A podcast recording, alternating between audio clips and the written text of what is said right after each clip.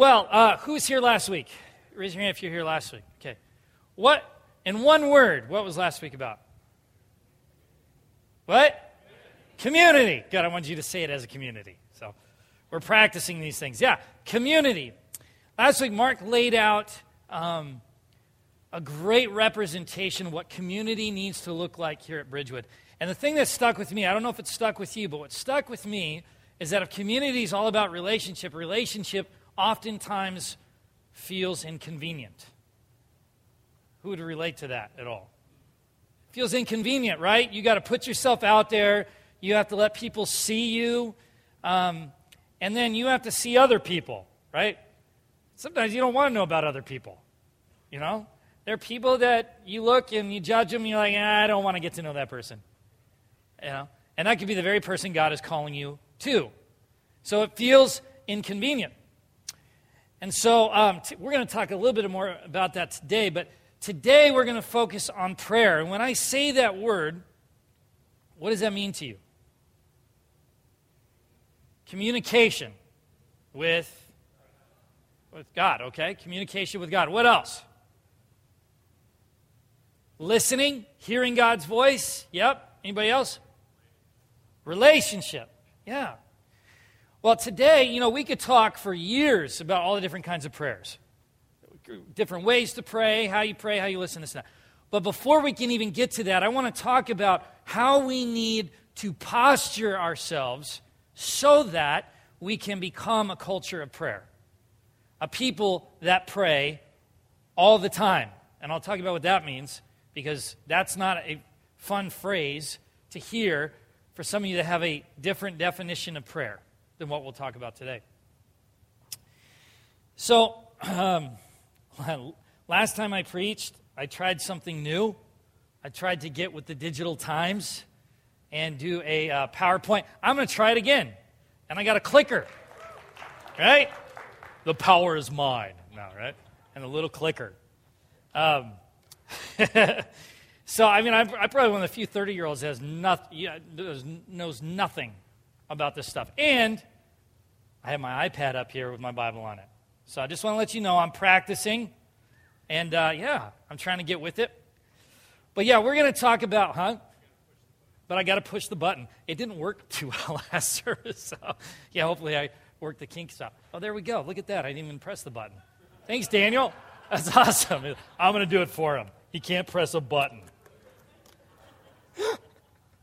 So today we're going to talk about what that means. And I'd like you, who has your Bible? Do you have your Bible? Please get your Bibles out.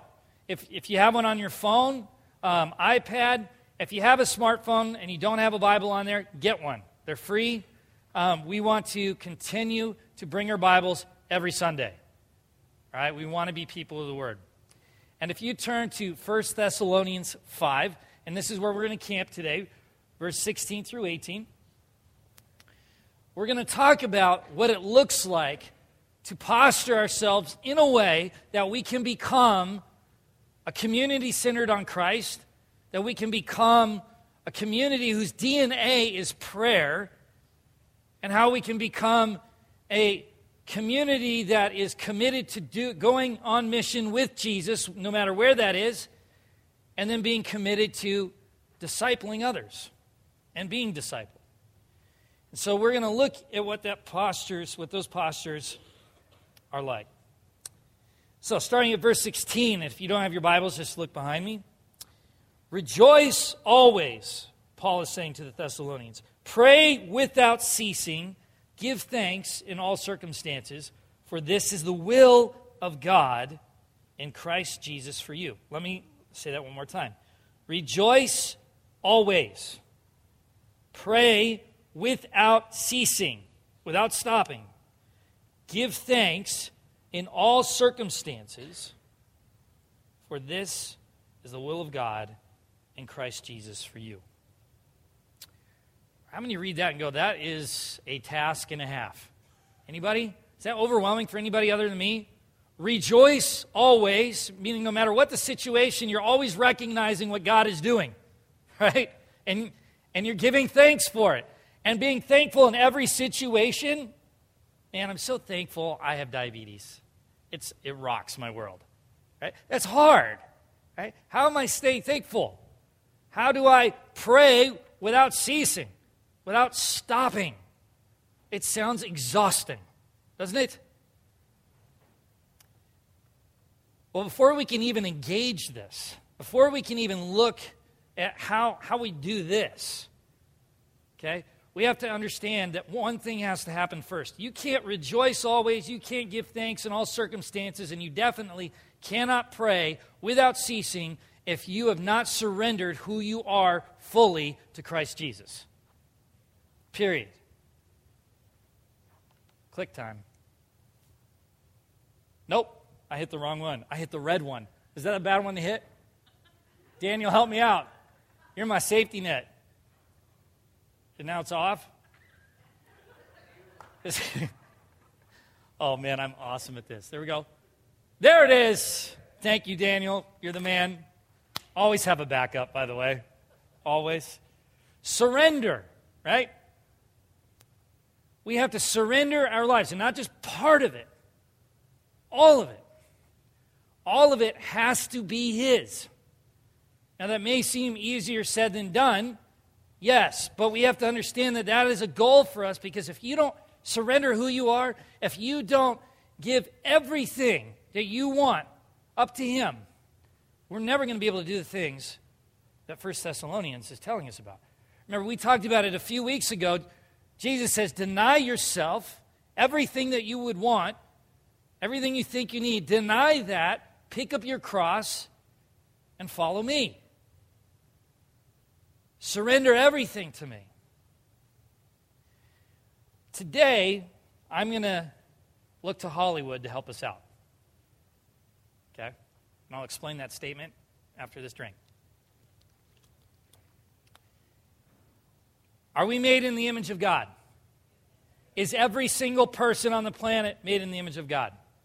Are people in Hollywood made in the image of God? Yes. And it's so interesting that even in a culture where a majority of us, may deny Jesus and may deny His presence in our life, His image comes out of us whether we know it or not. And so I'm just forewarning you, I'm going to refer to some films of the past that will help speak into the things that we're talking about this morning. Is that okay? So you know that's going to happen, so don't be surprised. But I believe that sometimes we will find God's image, His message to us, in the midst of stories, in the midst of things that we never expected. Because whether we know it or not, He's at work. And so, I remember, I'm going to show you a clip in just a second, but a movie came out called Bruce Almighty years ago. Anyone seen it? Right? Great movie. Last movie I thought I would be sobbing in. Did anyone cry in that other than me? No one's going to. Oh, yeah. Thank you. Thank you, babe. Till death do us part. My wife's like, yeah. And so, for those of you that don't know, Jim Carrey is in it. Most of you know Jim Carrey, right? He does a lot of wholesome movies, right? And so, he's a news anchor in this movie, and nothing's going his way. And he basically tells God he could do a better job than God at helping run people's lives. And so God goes, challenge accepted. You can have my powers for however long. Now, it sounds ridiculous. In some ways it is. And you see his life at first, you're like, yeah, he's loving it. It's great. He's doing all these things. And then it gets real bad. And he loses the woman he loves because he messes up. He abuses the power. And she decides not to be with him. And so there's a scene where at the very end, he's standing in the street and it's raining. And he throws his hands up and he says, I give up. I don't want to try and lead my own life. I want you to lead my life. And he says, I surrender to your will, is what he says to God. And it's like you start getting emotional, and then these lights start to come up upon him, and you're like, oh, man. Morgan Freeman plays God, by the way. Great voice. I have no problem God having Morgan Freeman's voice, right? And you see the lights on him, and you think, oh, here comes God, and it's a truck and the truck hits him. And so then he's in heaven. And I'm going to show that clip in just a second. When I do, I want you to notice. Okay, remember, we're talking about surrender here. I want you to take notice of some things he says, and then we'll talk about it.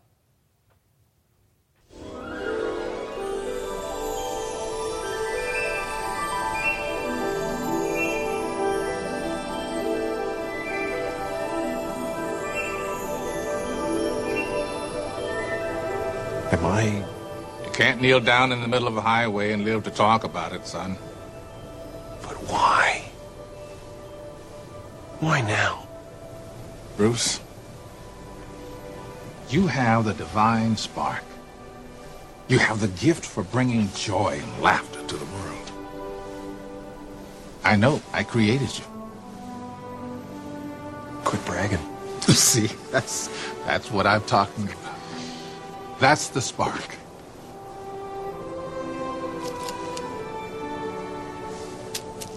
What do you want me to do? I want you to pray, son. Go ahead. Use them.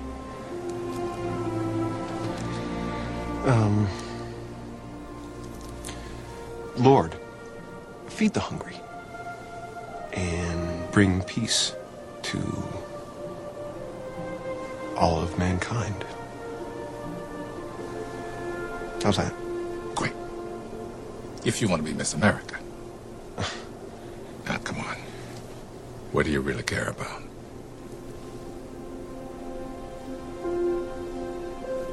Grace. Grace. You want it back?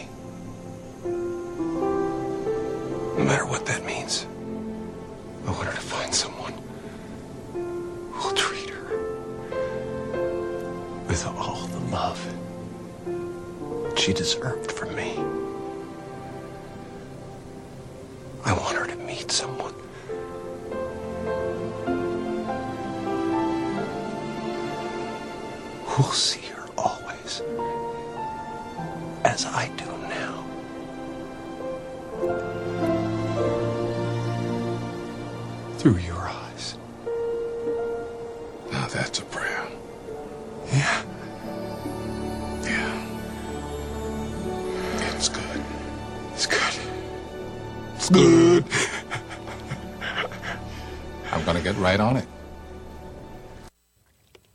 Amen. Did someone clap? Yeah, you can clap. What did you notice? Yeah. Your will, not mine.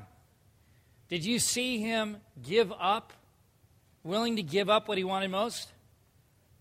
Because he wants to be able to see through God's eyes and not his own. And he says, hey, do you want her back? No, I don't. I want what you want.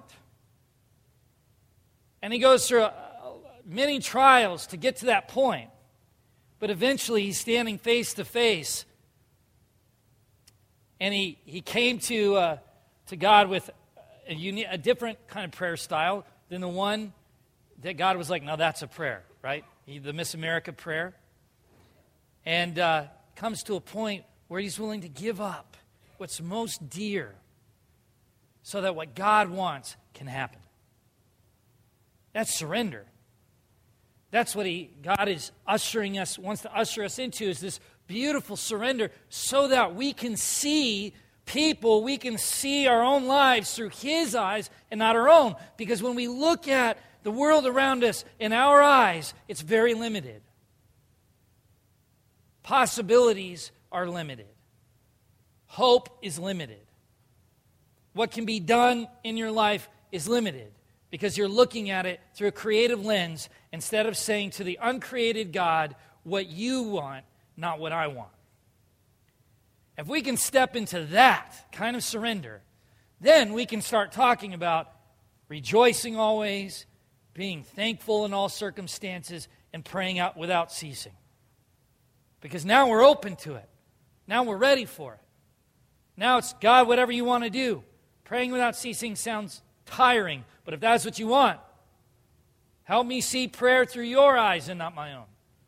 Help me see rejoicing through your eyes and not my own. And thankfulness through your eyes and not my own.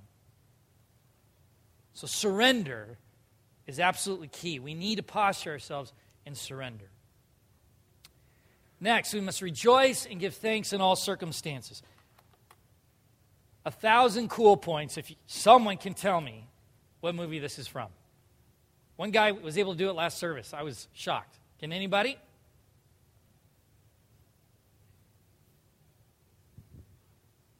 Nobody. All right. This is from Joe versus the Volcano with Tom Hanks. I don't know if everyone saw it. It's a ridiculous movie. But it's about a man. Everything in his life feels meaningless. Dead-end job, no relationships, no friendships, no community to speak of. And then he finds out that he's dying, supposedly. So a rich man finds out this guy's dying. And the long and short is that this rich man represents a tribe in the tropics that are afraid the volcano on their island is going to erupt. And they believe if an outsider jumps in and sacrifices his life, then the gods will be appeased and all this stuff. So Tom Hanks says, yeah, I'm dying anyways. I might as well let my life have purpose. So he goes on this voyage, and he gets shipwrecked. But he was given a large sum of money before he left to get whatever he wants, you know, for his last few months. So he buys these ridiculous luggage bags that are waterproof. And after the wreck, he makes a raft. And he is dehydrated. He knows he's going to probably die sooner than what he thought. He can't fulfill his purpose. So there's this scene. And he's laying on the raft, and the moon comes up and the light hits him. And what do you see in his posture right now? Surrender, a sense of rejoicing. And he says something so poignant. He looks at this and he struggles to get up and he raises his hands. And I mean, I'm crying in this movie and it's ridiculous. And he raises his hands and he says this. He says, God, dear God, thank you for my life. That's what he says. A guy whose life had nothing going on. And he says, thank you for my life. And then he says this, I forgot how big you are. Thank you for my life. And that always stuck with me. Because we can get trapped in this understanding that God is small. It's minimal. He loses control of our lives, right? We often point the finger at God when we have circumstances that are challenging, like this guy's facing. And we forget how big he is, that his ways are not our ways. And that when we surrender and trust him, he'll do things we never thought possible. Now, all ends well for him. He finds out he's not dying. Sorry, spoiler alert, but I don't think anyone's going to watch it probably. But he had a moment of clarity where he surrendered and he acknowledged. He was able to rejoice and look back at the fact that he had life. He had opportunity. And he was thankful for it. Now, it may not look like a life you want to brag about, but he came to a place of thankfulness. And many of us are in situations where we're bruised, broken, bleeding, hurting, and it's hard for us to rejoice. How do I rejoice in that? How do I give thanks for this reality? Because I don't like the reality that I'm in. But I'll tell you this. I was literally on my deathbed when I contracted diabetes. And I remember at 2 in the morning when I was in the hospital, it was the point in my life. I would say I was a Christian most of my life. But that's where I said, Jesus, I'm ready to live with you. And I remember the moment of surrender allowed me to look at my circumstances. I was only a few hours from death. I was able to look at my circumstances. At 2 in the morning, I remember laughing and rejoicing and being thankful. Because now I knew what my life looked like to him. It was precious to him. And it was a life he wanted from me. He wanted me to give him who I am. And with that, clarity came in, and I could rejoice, and I could be thankful in a circumstance that really most people wouldn't be grateful for. And that's not me. That's God filling me with his presence because I've allowed him to. That's surrender. That's what it means to rejoice and be thankful. So we see a picture, a posture of thankfulness, of rejoicing.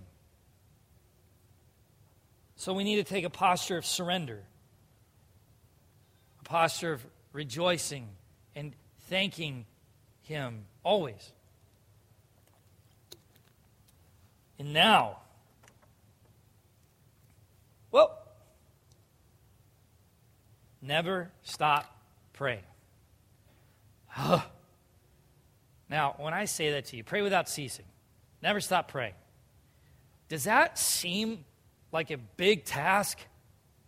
How many of you think that's boring? Praying all the time is a lot of work, but we have to only if we have a narrow definition of what prayer is. So we have to redefine what prayer is. Now, there are moments in Scripture where God says, fall to your knees and worship and pray. And those are good things, good postures to have. But oftentimes, more than not, we think this is prayer, and then we have to focus on focusing on praying. And you end up getting an ulcer. And you only last like 2 minutes doing it that way. I mean, I grew up in a culture, a church culture, not my family culture, but a church culture, where there were certain embedded theologies, certain expectations of how you were to function within church. And many of us who have been in church have experienced some of these things. Like I couldn't walk in church with a hat on without someone yelling at me. I felt that there was expectation to do this, to do that. I remember people discipling me, and they would say, man, if you are not waking up at 5 in the morning, 5, he led with that. If you're not waking up at 5 in the morning, and you don't have a prayer box with all the prayers you've ever heard, and are praying for 4 hours in the morning, you're not doing it right. First off, I'm not waking up at 5 in the morning for anything, unless it's an emergency, like a comet is going to hit the planet. And then I might even sleep in, because where are you going to go? Okay? So I'm not going to wake up at 5 in the morning, and I'm not going to sit there and go, for 4 hours. That sounds miserable, doesn't it?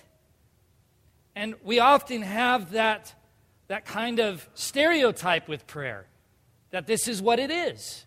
I mean, even Bruce, right? Even Bruce is like, he's closing his eyes in front of God. Like, God, hear this, And he's sitting there and he says, whatever he's, what was it? World peace and feed the hungry. And God says, that's good if you want to be this. And then he says, what do you really want? And then you really see. And sometimes we live in that Miss America prayer life, don't we?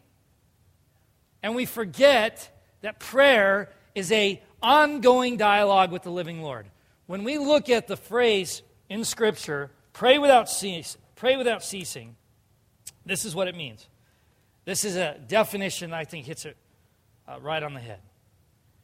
Praying without ceasing suggests a mental attitude of prayerfulness, continual personal fellowship with God, and consciousness of being in his presence, always. Let me say that again. Praying without ceasing suggests a mental attitude of prayerfulness, continual personal fellowship with God, and consciousness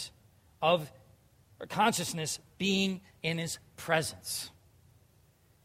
And that's where I think praying without ceasing that's the best definition right there, is being conscious of his presence daily. Daily. It's not breaking all your blood vessels and being resentful that you feel God's making you do this. It's a relationship. That means there has to be communication both ways. If you want a good family environment, you have to be constantly communicating. If you want a good marriage, you have to what? Communicate. Right? If you're married and you're not communicating, you're done. And it's challenging, though, isn't it? Because you've got two personalities that are most likely drastically different. And coming together and trying to live every day with each other. And if you don't communicate, conflict will overtake any relationship you're in, not just the marriage relationship. If you don't communicate. So prayer isn't just a wish list. It isn't just, God, give me this, give me that. Where God does say, make all kinds of requests, but he says more times than not, he wants to be with us. He wants to communicate with us. Praying without ceasing is mentioned over 70 times throughout Scripture. The concept of constantly being conscious of his presence is mentioned over 70 times in Scripture. Don't you think we should pay attention to that? Right?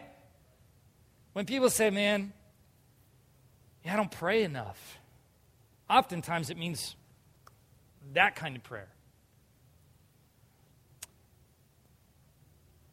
Early on in my life, Matthew Broderick, everyone know that name? Taught me how to pray. True story. And I never even met him. He was in, again, a movie where he's this thief. And it's a fantasy movie, all this, but he's a thief. And what he does is that he's always talking to God out loud.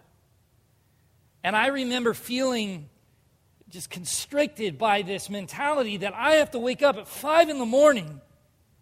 and pray for 4 hours like this on its own to feel like I'm having any kind of value or I'm learning something. Like, if you're not doing it that way, it's not right. And I'm like, no, something's wrong about this.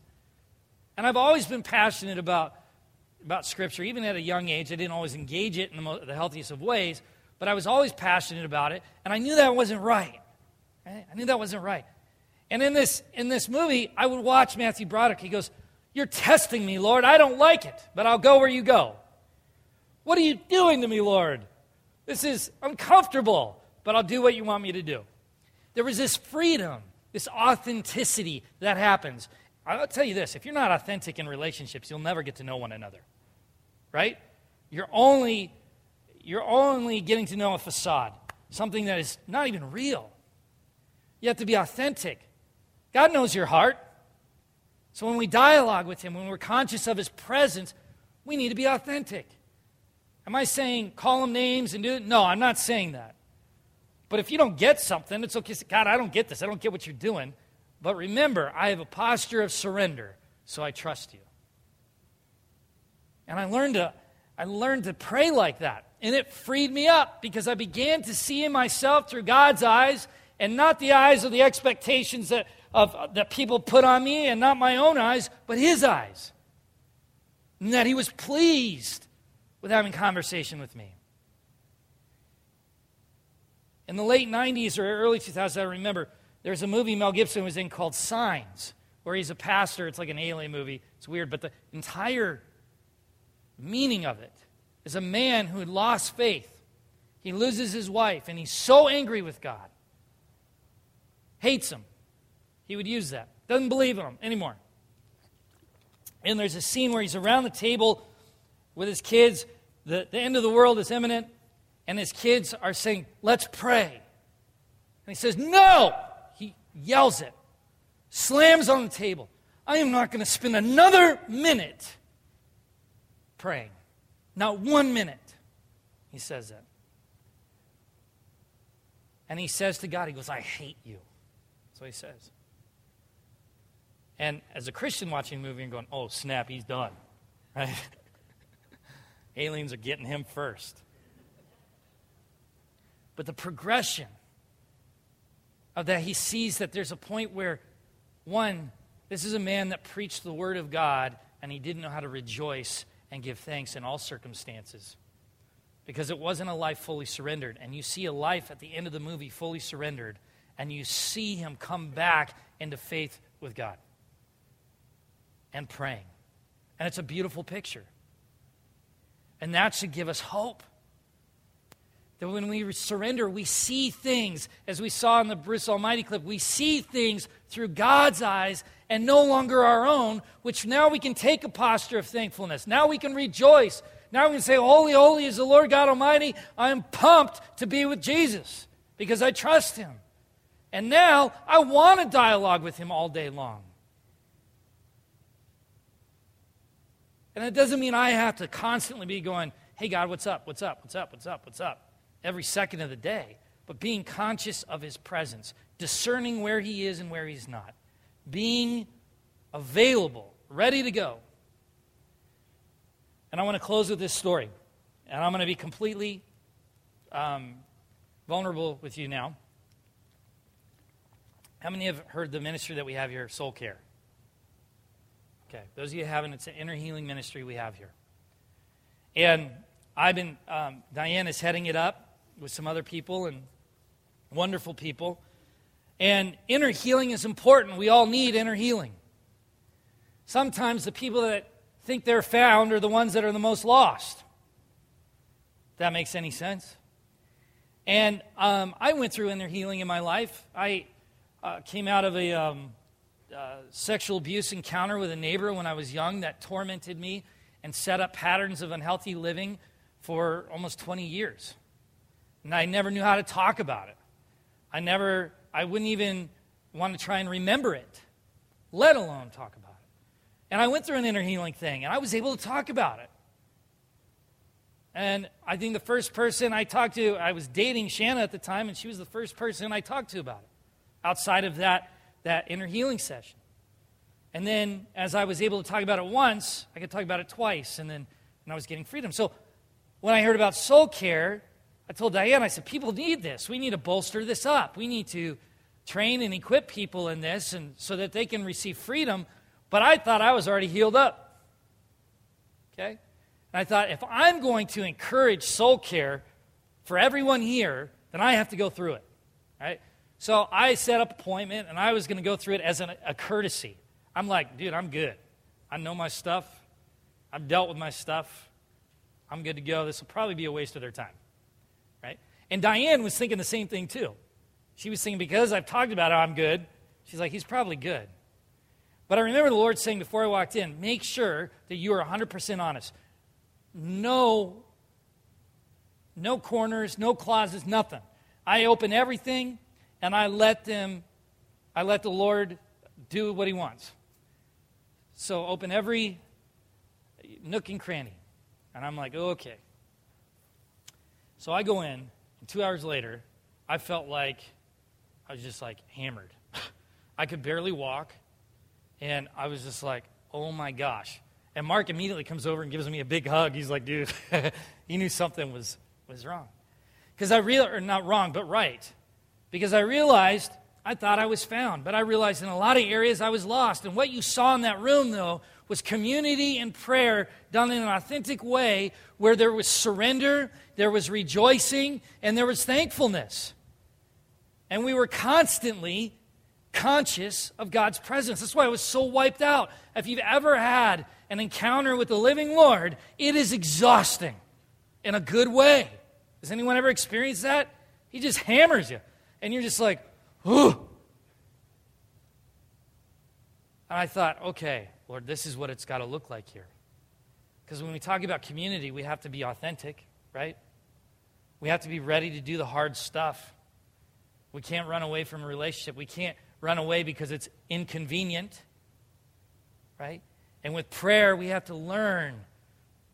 We have to learn to be conscious of his presence all the time. And what I experienced in that room was all those things together, and it wiped me out. And guess what? And this is what just blesses me, is that I thought I looked at myself through God's eyes, but I hadn't. Not really. I got a little bit of an upgrade and thought, that's enough. And I walked out feeling free. Free. Because I finally took a posture of surrender And in the moment of the visiting the deepest, darkest places I don't even like to even think about, God allowed me to rejoice and be thankful. And you better believe I was aware of his presence. Can you imagine if each and every one of us walked in that freedom? We surrendered to the point where we allowed God access to every part of us, hidden or seen, and was conscious of him to a point where we can rejoice and be thankful always. Can you imagine what Bridgewood Community Church would look like if we all walked in that kind of freedom? Forget about just the community being reached. It would reach the nation and the nations. Because we're walking in the power and the authority and the healing and the love and grace that Jesus wanted for us from the very beginning. And one life like that can transform the world. You would not know Jesus if Paul had not surrendered to God. You would not know him. Because he was the one that went to speak to the Gentiles. One man. Imagine Bridgewood Community Church walking in freedom. The entirety of Bridgewood Community Church walking in freedom. Look what one man can do in the name of Jesus. Imagine a congregation of people that are moving through the inconvenience to get freedom from the hard stuff, to learn to pray without ceasing, rejoice always, be thankful in every circumstance, because we live a surrendered life to Jesus. Imagine that. It brings tears to my eyes. I'm a crybaby with that stuff. Because that's what he wants for you and for me. Does this make sense? So if we want prayer to be the DNA here, we have to surrender.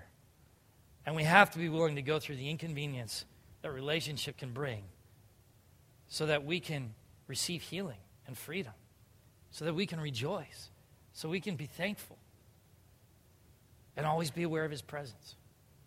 Now, I can do that. I want to be a part of that. I don't want to be a part of this kind of mentality. I want to be a part of this mentality.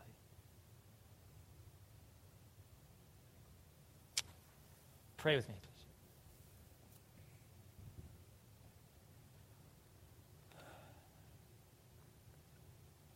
Where we are humbled. We are humbled because you see every life here so intimately and deeply. And so many of us want to be known. I want to be seen. And yet you see us and you know us. So I pray, Lord, that we would begin to see that. We would begin to see ourselves through your eyes. And the only way we can do that is if we fully surrender to you. To lay down what we think we want and we think we need so that we can fully receive what you have for us. So, Lord, I pray in this time that we would be asking the question, what areas of my life do I need to surrender that I have not? And how do I do it? Because, Lord, it's hard. We can say surrender, but oftentimes I don't even know what that looks like. But when we begin to trust you, we begin to see what that looks like. We begin to hear your voice in a way that leads us to a place of surrender. So I pray for Bridgewood, Lord. I pray that we would reflect you in a way that transforms our community, our nation, and the world around us. That we would live in freedom. And we thank you for access to that freedom. We thank you for access to your heart. And so I also ask God that as we enter this time of tithes and offerings, that we would surrender all to you. All our fear, all our doubt, all our hurts, our pains. Lord, that you would speak to us on what you want to give because it's all yours. It's all yours. Meant to be used to advance your kingdom in this place, in this world. So we pray that you would bless the offering, that you would take it into places that normally we couldn't reach on our own. And so we pray that you'd be honored by it, because we honor you, Lord. We thank you. So bless this time as we finish in worship, and Lord, that we would continue to engage you this morning. In Jesus' name, amen.